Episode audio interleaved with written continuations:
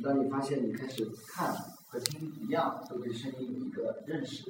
你开始观察它，而是主，而且是主动观察它的时候，声音会给你的信息量更加多，而且你可以从声音里面得到更多的资源和信息，就是这样。那那我昨天那我们悦耳，有一些可能听上去不是很悦耳，比如说我们新梅在做的一些，对对对，声声音的这方面。那很多东西不是一听到就会那个的，就就会喜欢的，就会让你产生很好的那个，就像你看到的东西一样，你看到不好看的东西，或者你不想看到的东西，在你经验之外的，你一定会对它有一个排斥，一定会有的。那其实声音是包含的信息量很大，那音乐类型也很多，所以我希望上次的是，我希望大家把触角伸出去，就如果你主动去观察一个声音。去去主动从里面获取东西的话，咱们先做到就不要去主动拒绝一个你平时没有听习惯的东西。那那那我也教给大家一些方法，如果你这样去听的话，你会发现啊，你知道知道那些声音艺术家他们在干什么事情，那有一些实验音乐人他们在做什么事情，你可以分辨出来。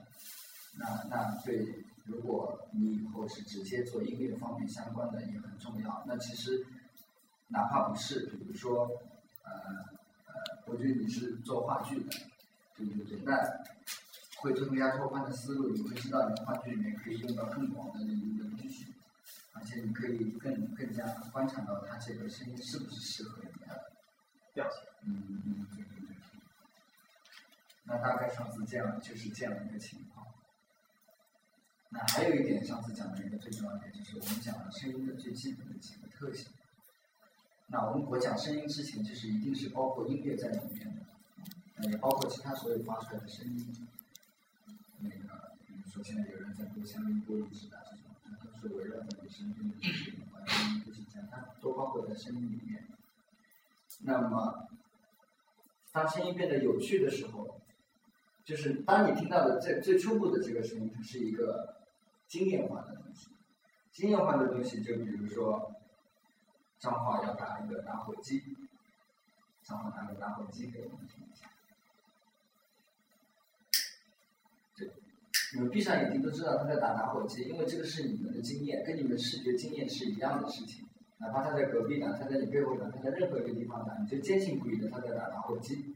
所以，而且他后面肯定有可能要做抽烟的事情，这些都是经验。而声音的美妙是在于，如果单独的声音它开始发生叠加之后，它就不再。光是具有打火机本身的这个意思啊，声音被叠加起来的时候，它就更接近音乐的这个。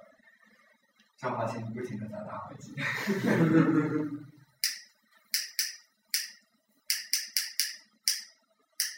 对，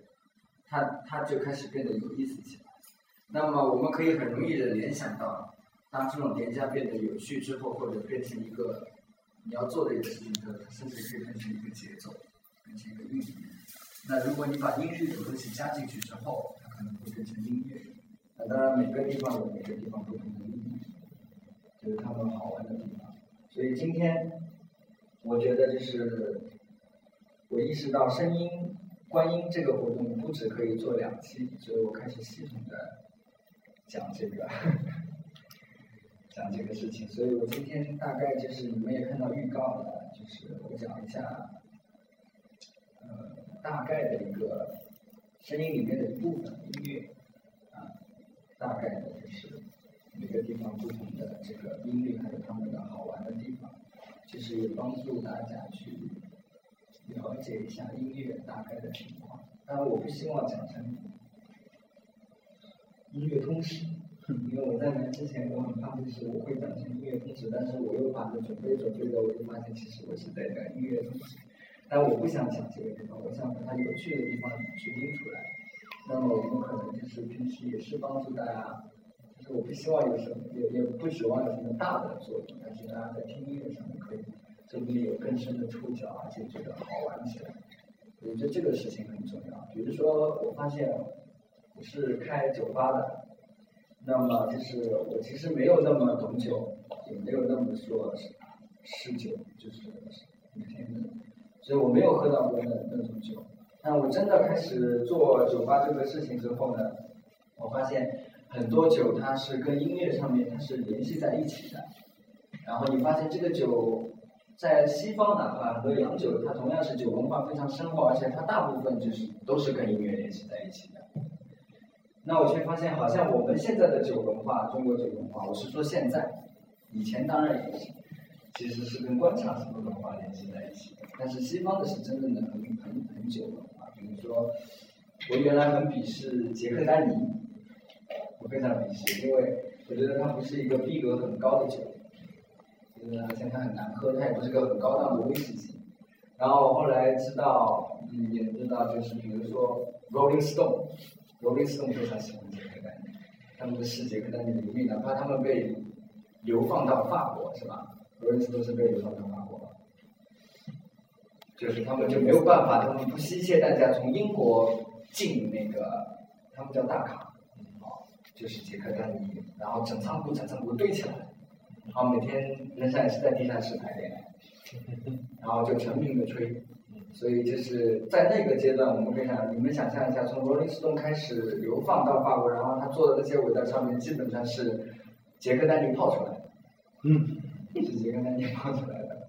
非非常我我有你们有看到那个纪录片，他有说到就是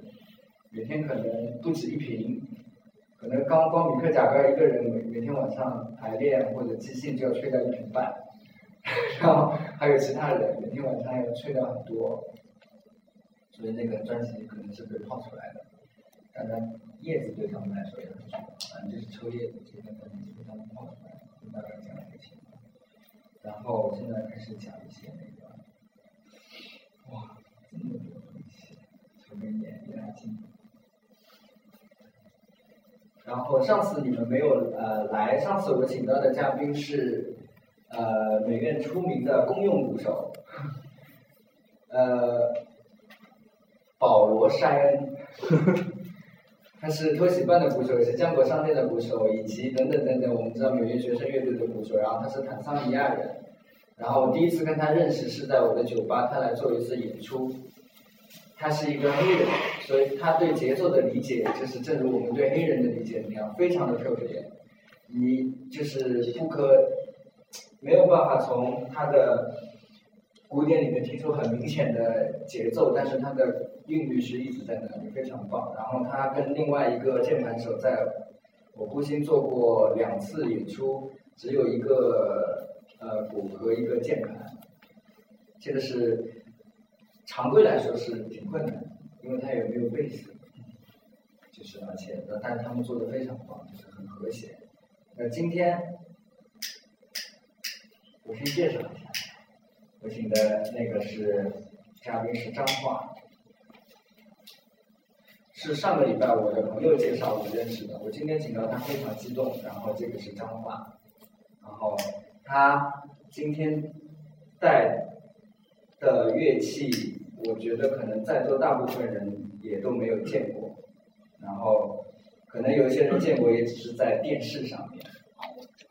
或者，但是这个乐器，我我很激动，是我到现现在为止的五分钟之前，我也是第一次见到这个乐器的实物，而且听出它发的实物的声音。但这个乐器非常的牛逼，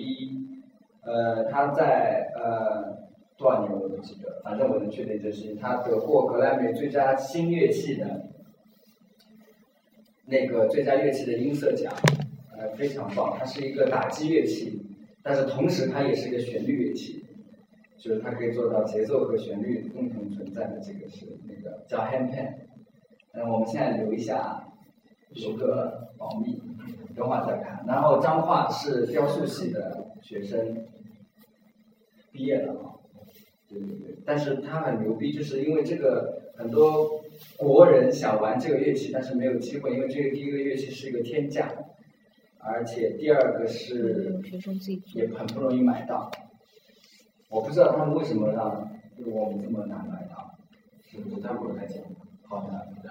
但是这个 handpan 是张化他自己亲手做的，而且成熟度非常高，就是跟我在电视上听到的是一样一样的。而且他现在，啊，对对对，好，等会儿他自己来介绍，因为我是完全是自己做的一个那个，对，卖的是超级贵。所以我们今天在座的很荣幸，而且我刚跟张华聊过，据他所知，国内现在就他一个人在做这个乐器，所以实物见到的今天就这样一个机会。大概就是这样情况。嗯，那那我们就开始讲那个，我今天大概要讲的那个，我大概先讲一下西方音乐的一个梗概以及它好玩的一些地方。我想先讲西方音乐，是因为我觉得大部分我们现在在座的可能对西方音乐更近一点。如果你们在玩摇滚，或者以前曾经玩过摇滚，或者你们想玩摇滚，或者你们正在听摇滚，或者你们这些其实都是西方音乐的体系。那你在听流行音乐，其实也是西方音乐的体系，跟我们没有什么太大的关系。包括啊，以我个人的我见，我认为这个珠帘像这样的歌，完全是西方音乐体系。我后面会告诉你们，它跟中文的中国歌曲完全没有半毛钱关系。不管从唱腔配器，还是作曲作词，还是音律上面来说，没有关系，它只是写的很像一个中国歌曲，那就是老外穿的旗袍。所以，所以我们现在大部分能接触到的这个歌曲，它基本上都是西方音乐的体系。西方音乐的体系时间非常短。如果我现在跟你们说的话，你会发现西方音乐体系简直就是扣的非常紧，因为他们总共没有多少年。的历史，但是他们环环相扣，扣得非常紧。嗯，但是我想说的第一条就是，是更正过的，就是从现在的音乐史上面来说，说第一个，你们知道西方音乐第一的源头是来自于哪里？有没有人知道？布鲁斯。是来自于布鲁斯啊。嗯。所以贝多芬是玩布鲁斯的吗？西方音乐是摇滚，创世班来是还要更早。西方音乐的起源，现在的就是未修订本的说是起源于希腊时代的，希腊。是。呃，可能比要比那个还要早，要比那个还要早，但是。然后我现在在关关注这个事情，有新的进程是，可能从很早很早的时候开始，就是大概是四万五千年到五万年前，还没有西方欧洲这个概念的时候，但是这个是被证据说明是属于西方的，他们有这个东西，只是他们在四万五千年到罗马时代这个时代就一直没有进展。就是还是那个样子，而且那个时候呢，就是据科考非常牛逼的，就是说这个旋律有两个牛逼地方，一个是是从埃及人那里找到的，就他们有音律的这个概念。然后呢，第二个比较牛逼的地方呢，是他们其实西方音乐当中经过一个倒退，因为在四万五千年前，他们从找到的部分乐器残骸里面发现呢。这个乐器第一是埃及来的，第二呢，埃及人就有七个音符的概念。操！但是我要跟你们纠正一下，埃及人的七个音符的概念不是我们的七声音阶，就哆咪发嗦拉西哆，不是。就但他知道要有七个音，就是也不知道是什么这么神，就是他就想八个音多，可能六个音少啊，他就定了七个音，但可能那七个音是可能升发。降嗦啊，就是当然有变，嗯，四分之一咪啊什么的，反正它有七个音，是从它那个乐器复合之后吹出来的，就是，但是没有办法定音，因为它的残骸太太大，就是如果拼起来可能也有，所以没有办法定，就是说它的它的这个是多少，然后就到了希腊古罗马的时代，但是还没有吟游诗人，然后希腊古罗马时代是开始了，然后到中世纪。然后到中世纪开始呢，大概是五到七世纪的样子，才是吟游诗人音乐，吟游诗人音乐。然后吟游诗人音乐的时候呢，他们就是又跟上面不接了，所以他们有个断层，当中经了很长时间。就是我没有研究过这个乐理，但我觉得非常有意思，我之后可能会去做。就吟游诗人音阶是六音阶，又是六个音的，就不知道他们为什么不会是生产的减掉一个，但是又跟。四万五千年前的埃及是不一样的，他们只到了六个音，而且呢，他们用的不是五线谱，他们用的是四线。所以我一直在想，就是就是怎么样，就是做音乐很牛逼，就是我要去学六音阶和四线谱。然后以后比如说我遇到脏话这样通的音乐人，我就说那，那你去看。然后脏话说我去，这什么线？我弹不了。剑走偏锋。对对对，很牛逼，就是我觉得这是一个装逼很有用的这个，大家可以回去每个阿发六音节四线谱。但是它的六音阶四线谱会形成一个它很很很典型的它的英文诗的歌曲，但我没有办法给你们，因为那个时候还没有录音设备，所以我没有办法跟你们分享。但是六六线谱啊六六音阶和四线谱是可查的，你们可以去看一下它的音乐形成是什么样子的。然后接下来是到文艺复兴时期，这是一个欧洲音乐很重要的一环。然后呢，文艺复兴时期的时候呢，从刚刚开始的时候，所以音乐就开始起来了，我们就开始定我们现在所认识的音乐的音阶，但是还没有很规范的乐理，我们只是发明了一个复调音乐，而且发明了一些新乐器，比如说小提琴、中提琴、大提琴、管风琴，就是然后你们可以发现，都是因为这个音律的先诞生，然后他们发现需要一个乐器去演奏这个东西，包括管风琴其实是。这个键盘的雏形，所以他们开始把这个拍排开了开始。但是，就是你们知道，就是管风琴这有一个事情，就是很少的人能够演奏管风琴。就是它又是几个问题，比如说我知道上海大剧院有一架管风琴，就是他们，但是好像上音乐学院只有两个人可以演奏管风琴。就是它的演奏形式，还有包括它的音律又是完全不一样的，但是它又要配合上现在的，如果呃教堂音乐或者什么交响乐，它甚至要配这个，但是它是不一样的。那那那原因就是因为当时他们做这个六音阶四线谱，然后开始做七声，然后回到七声音阶，但是又没有这个各种概念的时候，他们的排列跟我们是不一样的，而且据我查到的那个。老版的古典管风琴的，它是这样的，就是不分黑白键，就上去一看，就是他们没有这种半音那个，就部分，就这样弹，所以一般的人做做不到。而且它有管风琴有很多音色，它旁边是一个栓子，还不知道是什么，是插拔的，这样。就现在键盘是按一下，它要插一下，这边拔一下，然后插到那里去，改变那个管风的结构，然后它能出现不同的音色，所以它是。大概是这个样子的一个情况，然后这个时候到了一个高潮，就是所有就是我觉得学艺术的人，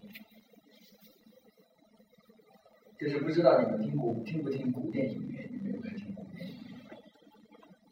听古典音乐，听的，你这是听的还是不听的？听的，听的，还有谁听古典音乐？举个手。我你们音比我真高，我不听。但是学艺术的人其实听古典音乐很重要，特别是进入我说到下面一个时期，我们经常讲这个时期的时候，我们同时还带有一个副词，就是巴洛克。但是我们通常都会讲繁花似锦巴洛克，因为巴洛克出的人实在太多了，出的东西实在太缤纷了，可能路上哪一个人他都可以写交响乐。就是而且他的，我我们。就是上次在日常的地下室闲谈的时候，我们讲到音乐的东西一定跟很多文化的东西是传承的。就比如说刚开始的时候，我们知道这巴洛克音乐，在在在文艺复兴、在新艺术形形式这个时候开始的时候，所有的这些音乐人，他们他们为什么要写这个曲子？那我可以就是这样说，我说个笑话，其实有一部分他们其实写的是红歌，就是那个时候的红歌，所以他们要要为政客来写那个。那你可以通过音乐了解很多事情，那甚至也会从侧面去了解到一些艺术上没有写到的一些东西，这些对是很重要的。那巴洛克音乐的这个时代的时候，因为要涉及到很多演出的什么事情，因为他们开始有来福 house，就开始他们要那个什么去演出，所以他们要做要把演出弄得很完美，所以那个时候还。很多乐理开始完善，比如说，呃，我们那个时候他们讲通奏低音，通奏低音就是低音和声，就是开始有声部的概念，就是可能一直听到我然后就是这样听上去更加有那个。然后有通奏低音之后，它又有一个高音的一个区域，而且唱有一些歌它需要那个的，所以就是大家可能听到过那个时候开始出现阉人歌手，就是。然后呢，想到阉人歌手的时候呢，我们可以跟中国的一部分音乐就是合起来看呢，就是我们觉得中国人还是聪明一点，就是他们觉得如果要唱到很高的音，不需要把自己阉掉，做这么伤人的事情。所以中国人用的方法就是我了解到的证据表明，就是秦腔。秦腔他唱那个老老老一套的，他们唱那个，他们要唱到一定高音，他们就开始掐自己的声带。当然不要随便乱掐，就是他们一定会有一个就是方法啊，但是是掐的真的很紧，就是掐到快断气那种，把声带掐到很紧，然后他可以唱到那个，所以秦腔有一部分是这个原理进行来的。所以我觉得，如果时代是同步发明的，而且那个时候可能有微信的话，后有个人被淹了，然后发现我们唱秦腔只要掐住就可以了，我觉得他蛋都要碎。没蛋了。淹淹淹掉要淹蛋吗？要淹要要看你这个干不干净。烟腌 下来就腌蛋，腌的就是腌干嘛哦，这个有专业人士，你跟我们说一下，这个腌掉要腌蛋吗？这个要看你净身净的干不干净了。有些比较不是很不是很那个很很专业的话，它会保留那种两保留两个睾丸，就直接把阴茎给切掉。然后像宫里面比较传统的一些的话，就是整个全部切，整个全部切掉，整个羊腿全部切掉。就要看专业的。我觉得他们可能没那么专业，因为在民国现在什么艺术他们有，达芬奇才刚刚出来研究解剖术，啊，就是所以他们就对，跟一个时期的外科手术有关系。是吧？对，所以他们演讲的连碎蛋的情况都没有。然后就是我们讲到阉人歌手的时候，我记得有一段时间中国很红一个歌手，就是叫什么维塔斯，就是唱那个。对对，他们说他是阉人歌手，就是说可以唱歌唱那么好，但是不知道。但是如果正常的，那么他们情况如果像唱到维塔斯那么高，他们就是要把自己阉掉的。然后巴洛巴洛巴洛繁花似锦巴洛克出的东西太多了。然后通奏低音和声音调系统，他们开始就是说啊，呃，有也就是说有转调这个概念，C D E F G 可以转来转去的。也就是说，我们刚刚开始从文艺复兴前期的时候，他们拉小提琴那些人就是很牛逼，他们不转调，就开始噔噔噔噔噔，他没有调的概念就是这样。那从巴巴洛克这个时期开始，因为更大的乐团，而且开始要做歌剧，所以他们必须把这个东西打成总谱，很多东西，所以他们要把这个附身系统，然后要开始。音调系统要转调，要研究什么东西，然后也开始有历史上第一个歌剧。呃，历史上第一个歌剧是卡卡农，前三个我不能说是第一个，因为没有实际的记载，它比另外两部要早一点，但是我应该说它是前三个，就是就是有这个，然后他们开始演出。然后呢，这个时候巴洛克这个，然后这个时候。嗯，然后这些记不记也无所谓，我们就不说了。比如说，呃，一六八五的时候，我们有很重要的，我们的我们听古典的人肯定都很喜欢。巴洛克出的两个，一六八五出巴赫，然后一七七零出贝多芬，出肖邦，出舒伯特。就是你想想看，这种还是我们能认识到的，但实际上我看的资料就是密密麻麻，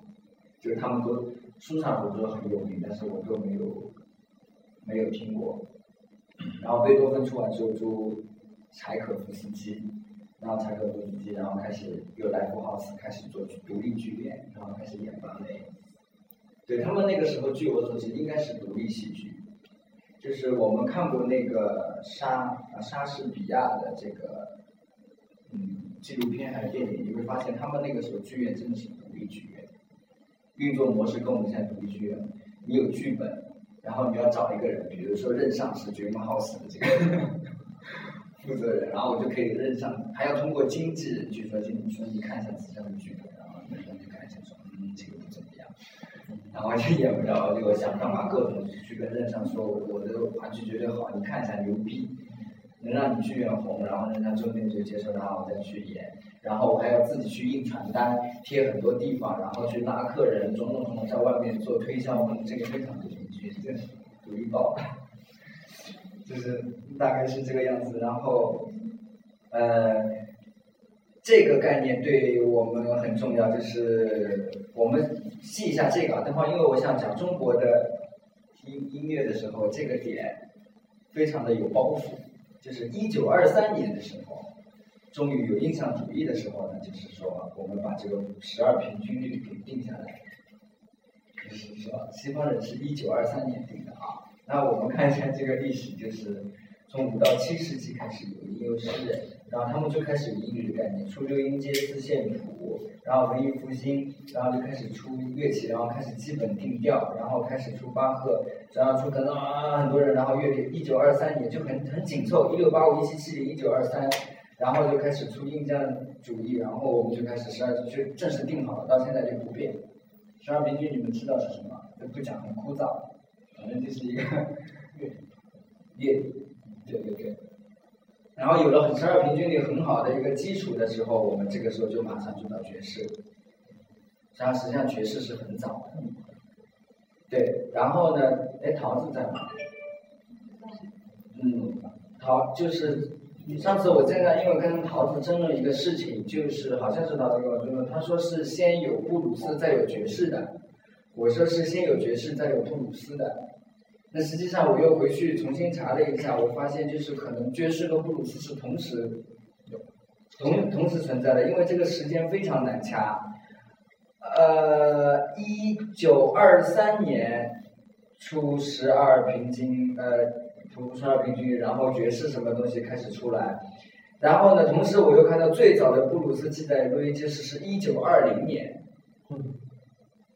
就是他们，那当然我们这个时间会有偏差，但是已经很挨近了。那我们又看到这一九二三年后面是爵士，所以我觉得他们基本上是同时起来的。包括 B B King 真的是一逼的老，他在一九二零年左右就就就就那个什么出生，就开始做那个什么，就是真的是一逼的老。然后你会发现后面的西方音乐是在疯狂的进步，就是所有之所以他们现在有格莱美，为什么为什么那么完整？就是我大概给你们讲一下，我的。你看，一二三年开始，乐律开始定下来，十二平均，所有东西确定之后，爵士就上。二零年，二一九二零年也同样的布鲁斯就上，这是我们能查到的最早的布鲁斯的录音，而且是非常地道的布鲁斯。仅仅二十年的时间，猫王上上摇滚，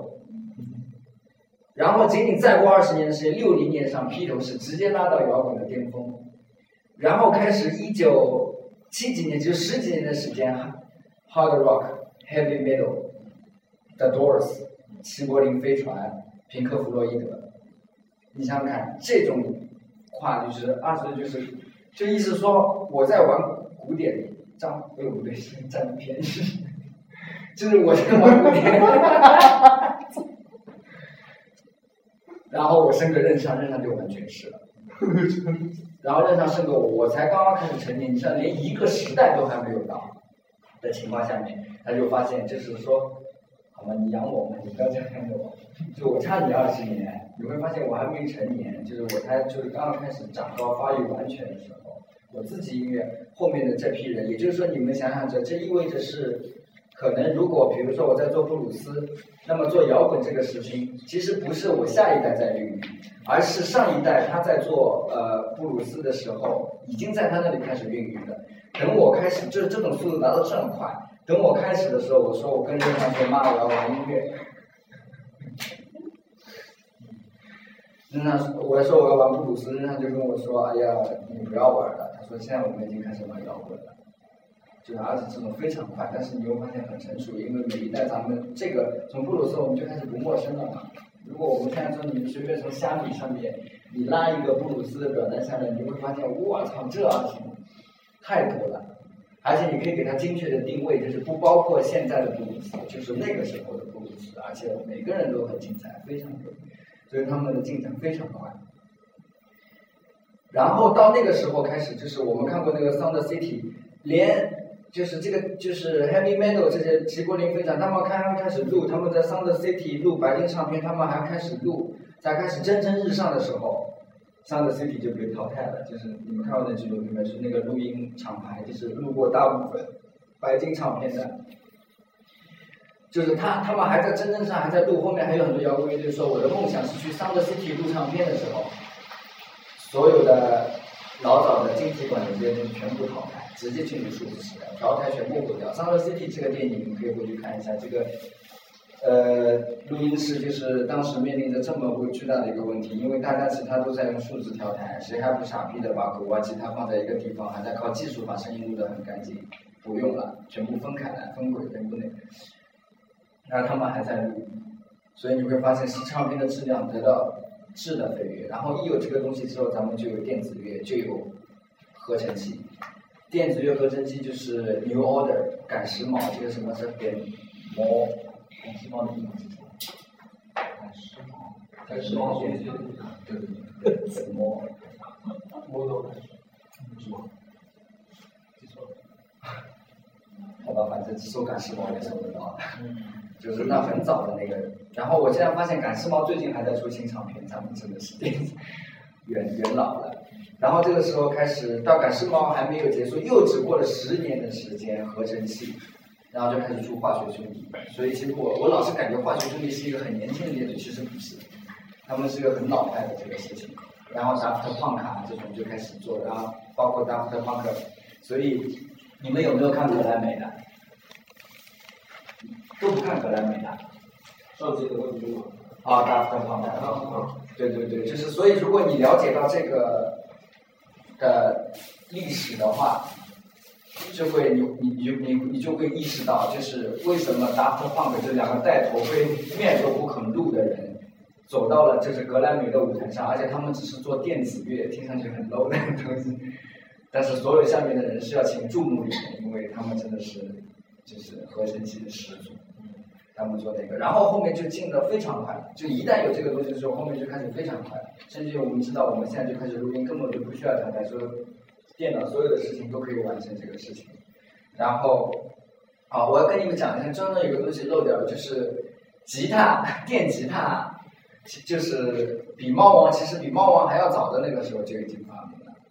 而电吉他的发明其实是因为这个原理，就是你们看到，就是布鲁斯当时他们玩的时候。呃，玩木琴觉得不过瘾，然后他们出现一种琴叫 Civil Tone，就是是金属的。他们为了玩滑棒的时候用 wing wing，后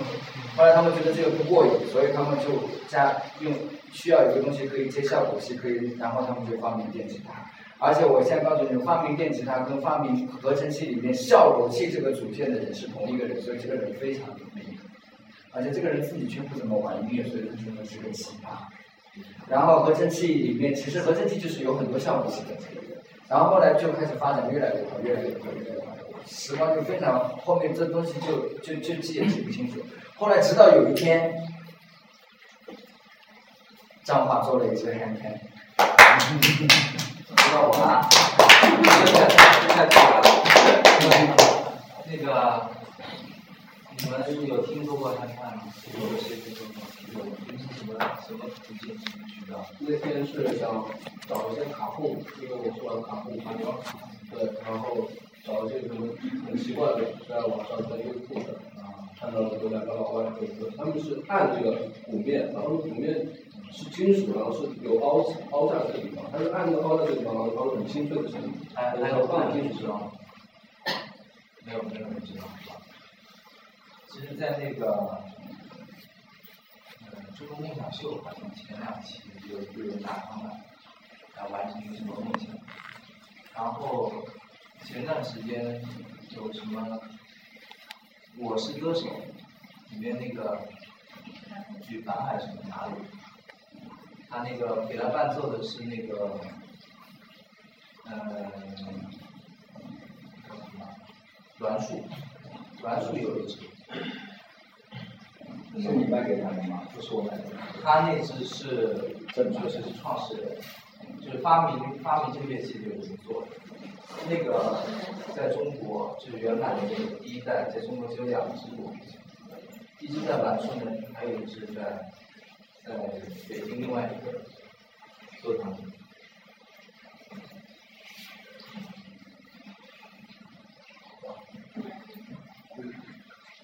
又又又感觉很眼熟，没见过，这点意外波。其实，在。其实，在视频上挺多的，关键是可能是没有渠道这个视频。先听一下他音声音好吧？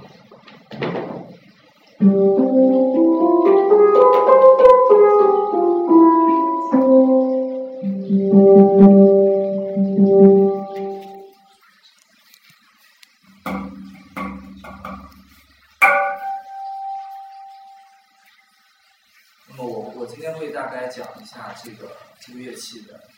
由来，就整个历史我会给大家讲一下，呃，然后会介绍一下这个乐器的特点，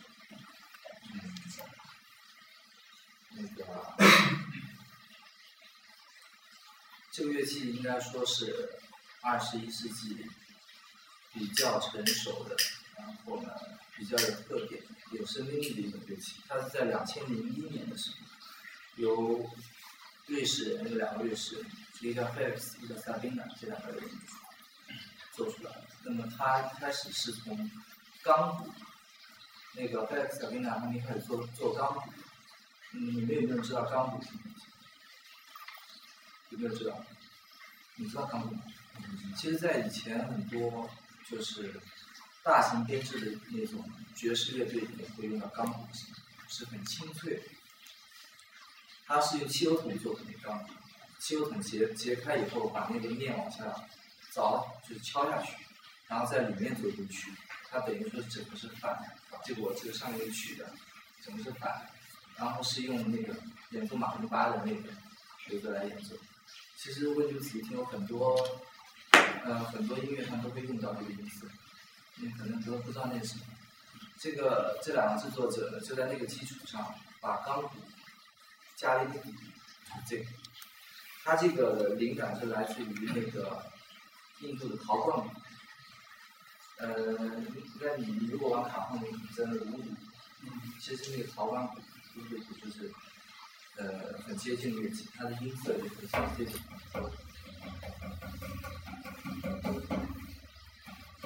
应该说是种印度乐器吧，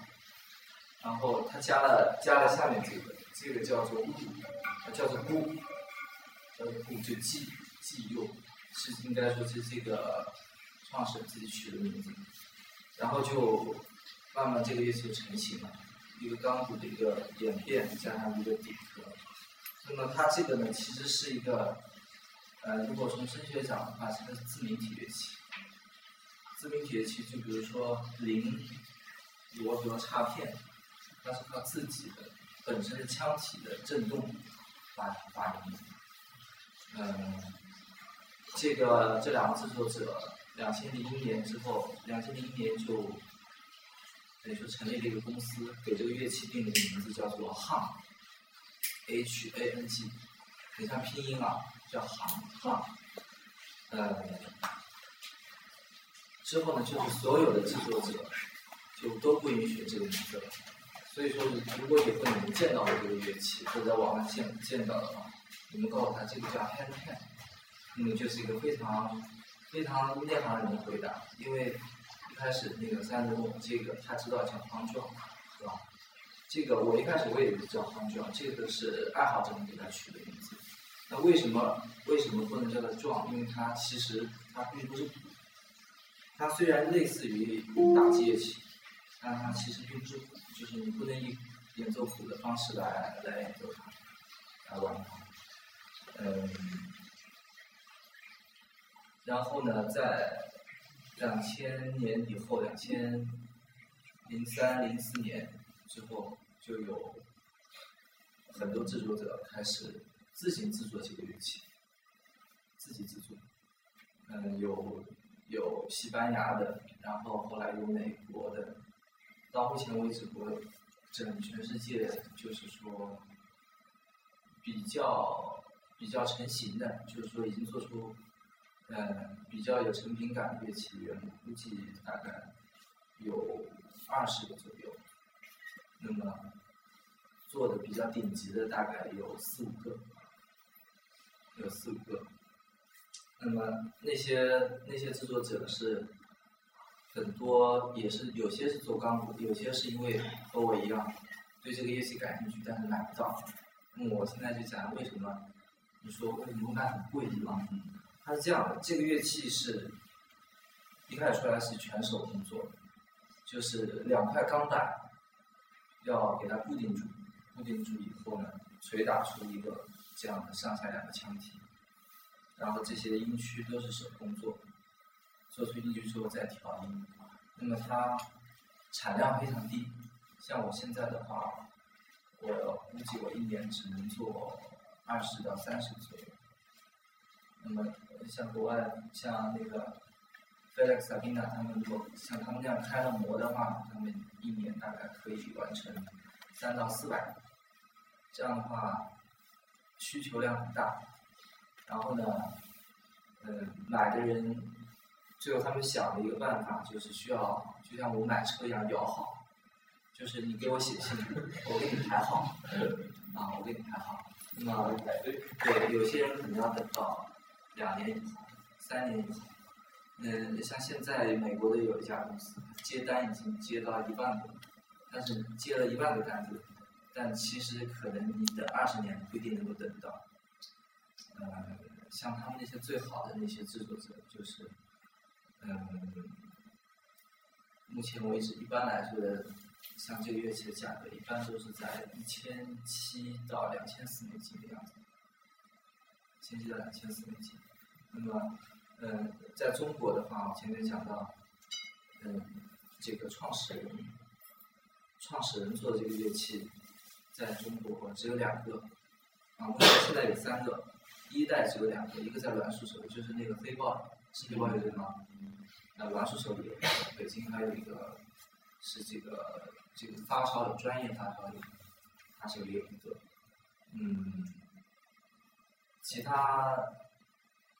呃，一般北京、上海会多一点。杭州我知道好像，嗯，有这种乐器的大概也也就两三个人吧，两三个人。嗯，因为我我我其实做过一些那个，做过一些那个 PPT，但是今天没拿过来，今天没拿过来。去年我在那个美院，美院的那个，应该是工造。工造给他们做过一次这种小讲座介绍，这种当时是 PPT 也是，所以很多图片可能会辅助你会了解这个，嗯，因为它历史非常短，从两千零一年到现在的话，一共也就十来年时间，一四年也就十五年的时间，嗯，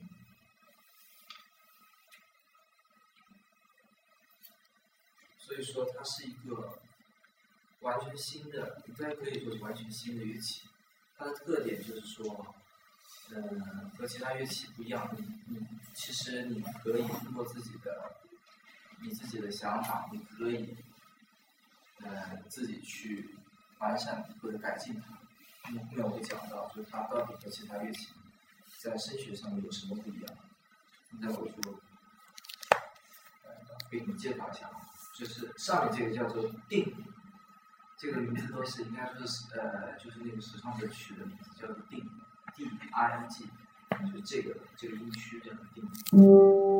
它应该是这整个乐器最核心的、最主导的一个音色，也是一个最低的音，就在在正中间。它的排列方式呢是最低，然后从之字形的排列。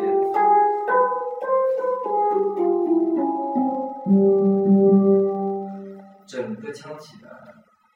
呃，就是说，嗯，各个音色在后面这个整个腔体结构，它会引起叫做父母孩子共振。所以说你们听到的声音啊，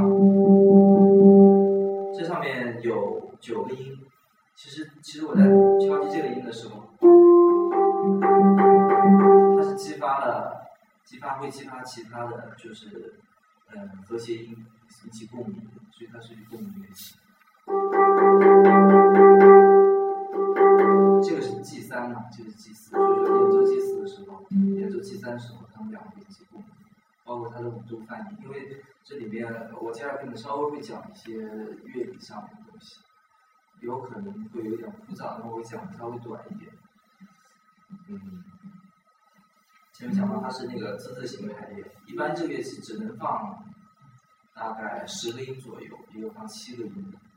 那，嗯，它最有意思的特点就是，它是世界上，呃，和钢鼓两个加起来应该是属于，就是只有这两种乐器是非线性的调音。就是说，所有的乐器，包括其他乐器，比如钢琴、吉他，你只要像吉他就要上琴弦以后，它一根一根琴弦的音色是包括一个基音和一个泛音。基音比如说是哆，那它的泛音就是哆，对吧？就是就是它的那个八度音嘛，这个泛音。那这个乐器的特点就是说，你你是可以通过调音加入第三种音色，在一个音区，这是这是一个音区，这是一个音区。发现，在一个音区里面其实是有三个音色，一般乐器是只有 G 三啊，这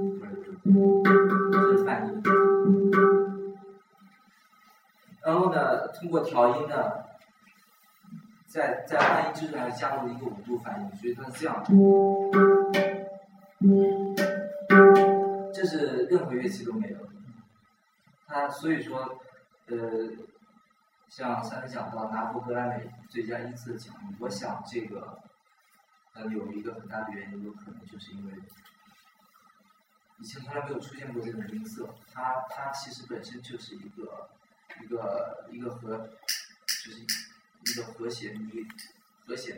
呃，对不起，我插一句，我漏了一个很重要的词，他是拿了格莱美世界音乐嗯。最佳乐器音色奖。最佳音音色奖，世界音乐。因为它和它和后来的钢前面的钢鼓音色是不一样的，钢鼓是没有共鸣腔的，它等于说有一个共鸣腔，所以你们听它的音色是应该说是比较特别的。呃，如果说你们耳朵够好，够安够安静的话，你们会听到在基音的基础上有三个音其实。所以上次刚来的时候，他第一一耳朵就听，他说这个乐器的泛音特别强，呃，也是这个乐器的最大特点，它的每个音都是都是有三个。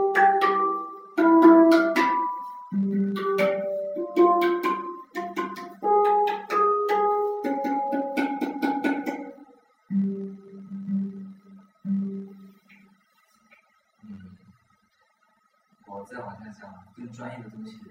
我觉得可能你给我们对，不如不如演示一下。因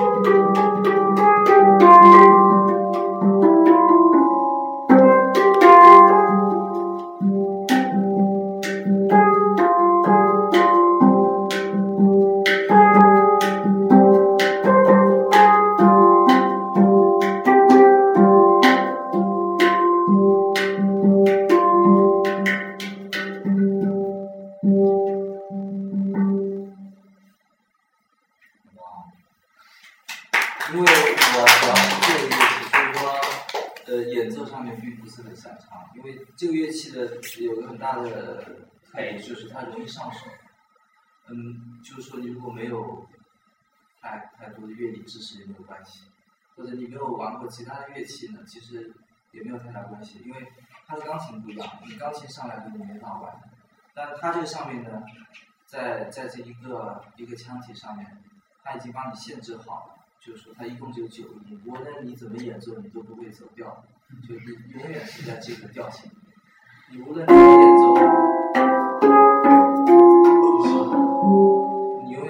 远不会走调。那么就是它特别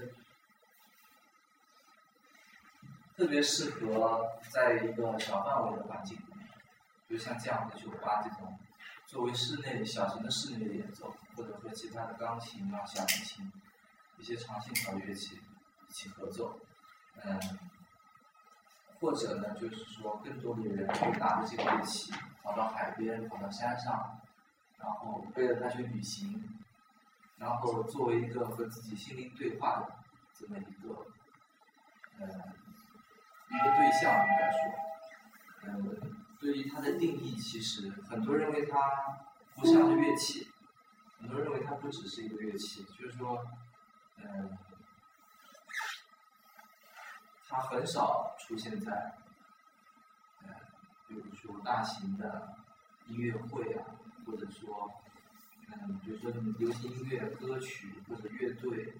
基就是很少会很很少会见到它。嗯，你也可以说是它的兼容性不是很强，因为它它一个不是电声乐器，第二个它没无法完成那种就是特别复杂的编曲。嗯，你如果让他演，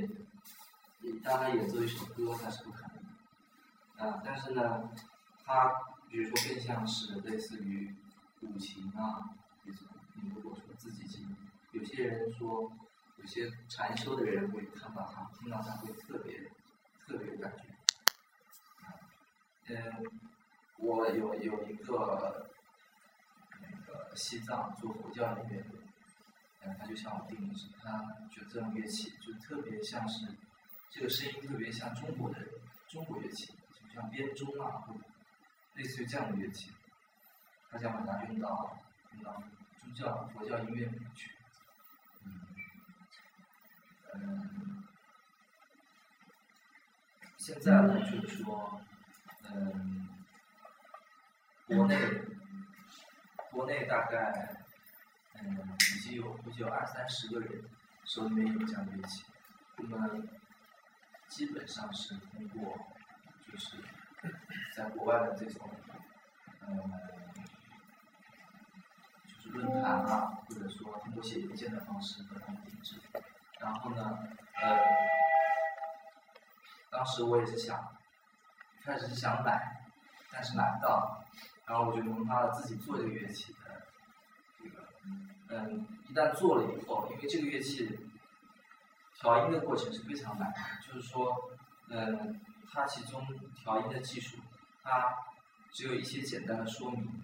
但是具体要怎么调，完全靠自己摸索，然后大概通过九个月的时间。然后自己摸索出来，然后一点点一点点去完成它。所以说这个我估计是，呃，是一个最大原因，就是为什么很少人去做它。如果说你要问，可以问一个问题吗？嗯，它那个两面这个是密封的吗？对，它是全是密封的，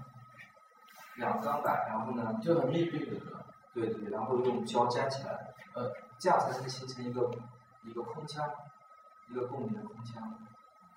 其他的有可能是透的。对，这个你所有的所有的应该说是吉他也好，小提琴也好，包括钢琴，它都需要一个共鸣腔的。我是去年有在网上看到过这个，在淘宝上卖，总共只有两件中国，好像每一件我忘了是三万还是五万。啊，那个我知道，那个人比中国玩这个太少，基本上我都认识。那个人他是国外买的，那两只并不算是很好。嗯，就说我说的这个人，他后来上了那个，就是中国梦想秀，啊，他想拿拿这个乐器呢完成一个什么梦想，后来被那个周立波给刷下来了，因为他在那种，因为这个乐器的拾音非常麻烦，就是说你你你在我们现在这个环境里面啊，人少，你听基本上能还原这个音色。但如果是一个大舞台，你要通过拾音器，其实它的低音损耗是非常大的，还有泛音和低音损耗特别大，所以声音听起来就和你现在听起来不一样，非常干。啊，然后也而且他加他那两只就并不是做的特别好，他卖那个价格也是不对，那个他就是有点有点要那种炒作的意思，或者是想转呃想想倒一把的这个意思。呃，这个乐器有制作制作者他有一套很很有意思的一套理念，就是说他卖这个乐器呢，嗯，他会跟你签一份合同，就是呃不允许你转卖，就是但是呢很少人会遵守这个。如果说呃退一步，如果你转卖的话呢，你转卖的价格不能高于你买入的价格。那么当我在卖这个乐器的时候，我一开始其实我很不明白为什么要这么做。其实对任何一个如果想赚钱的人来说，我当然希望我的东西被炒得越高越好。特别像我们画画的都知道，是吧？你去去拍卖会啊，去画廊包装一下，你肯定是拍的越高越好。但他为什么要限制你这样？我现在还在想这个问题。手工这个，因为手工做的话，卖掉会觉得怎么说？就是自己的东西本来是这个人的，他突然到另外一个时候，他觉得自己的形象被糟蹋了。有这一个有有这一层原因，有这层原因。而且像我在做的时候也是这样，我感觉它完全就它不像是，它不像是个商品。有时候我甚至卖掉一件的时候，我心里面有点舍不得。比如说我做一件我自己比较满意的这一件，呃，我甚至有点舍不得卖出去。呃所以说我后来慢慢体会到，你刚刚讲这些，现在他们已经可以批量生产，啊，不能批量生产不能。你刚刚对我说的那个就是说接近于批量，应该说是接近于批量生产，但是我觉得一年三四百个，应该也不能算批量生产。他那个看模具的话，理论上没法做到。对，他看模具只是开一个这个形，开出来的形就是这样纯圆的。做调音还是需要。调音是，我觉得应该说是不可能通过机械方式完成。呃，那么讲到这里，我就会讲到为什么调音这么难啊？它，你看它这块钢板是完整的体积，为什么它上面会有这么多独立的声音？是因为在在这么这个那个叫一个音区，中间这个叫音旗，这个音旗是控制整个音区的控制起到控制作用。在钢鼓上面是没有这个音区，呃，是这个发明者把它加进去，是为了更好的用手出用手来演奏这个乐器，是控制整个音的。那么每个音呢，都是通过呃做出这么一个形状，啊隔绝开以后，当你开始做完的时候，这个音色其实就跟废铁一样，就跟你敲锅碗瓢盆是一样的。你要通过正反面反复的调音，然后改变它里面钢的那个分子结构。分钢它是有有张力有拉力，你不断的不断的敲击某些某些位置的时候，它有些地方呢分子就松了，有些地方你通过敲击敲击的过程其实是一个呃是一个其实就是一个加热的过程，它瞬间会加热，它某些地方的密度有增加，使它整块地方呢呃就是说密度结构就发生变化。然后慢慢慢接近我们所要的那个呃标准的音色。它的这这个乐器呢，就是说完全可以像像这个，我这个就是完全按照就国际音调 A 等于 A 四等于四百四十赫兹来调音。嗯，所以说呢，它和其他乐乐器合奏或者配乐都是完全没有问题的。那它每两音区之间这一块曲面的是这个这个是这一条是好比就是像一堵墙壁一样，是为了隔绝这两个。和这两个音区的。啊，是为了隔绝这两个音。那它会不会就是说，根据因为使用久了的话，它可能会有自己的物理性质跟慢慢变化，需要就应该说是所有的乐器都会走。那后期可能怎么样敲打？啊，对，呃，如果说这个走音了，就必须得必须拿到我这儿来。那像国外是这样，就是你你在东南你折的你买到，然后一年或者两年以后就走音，当然不会很严重，走音以后你去送回去调。像中国有很多人来了以后，最大的麻烦就是你要自己负责邮费，寄回美国，寄回欧洲律师那里，调完译你付的邮费，邮费你再拿回来，对很多人这个就特别麻烦，嗯，所以也有些。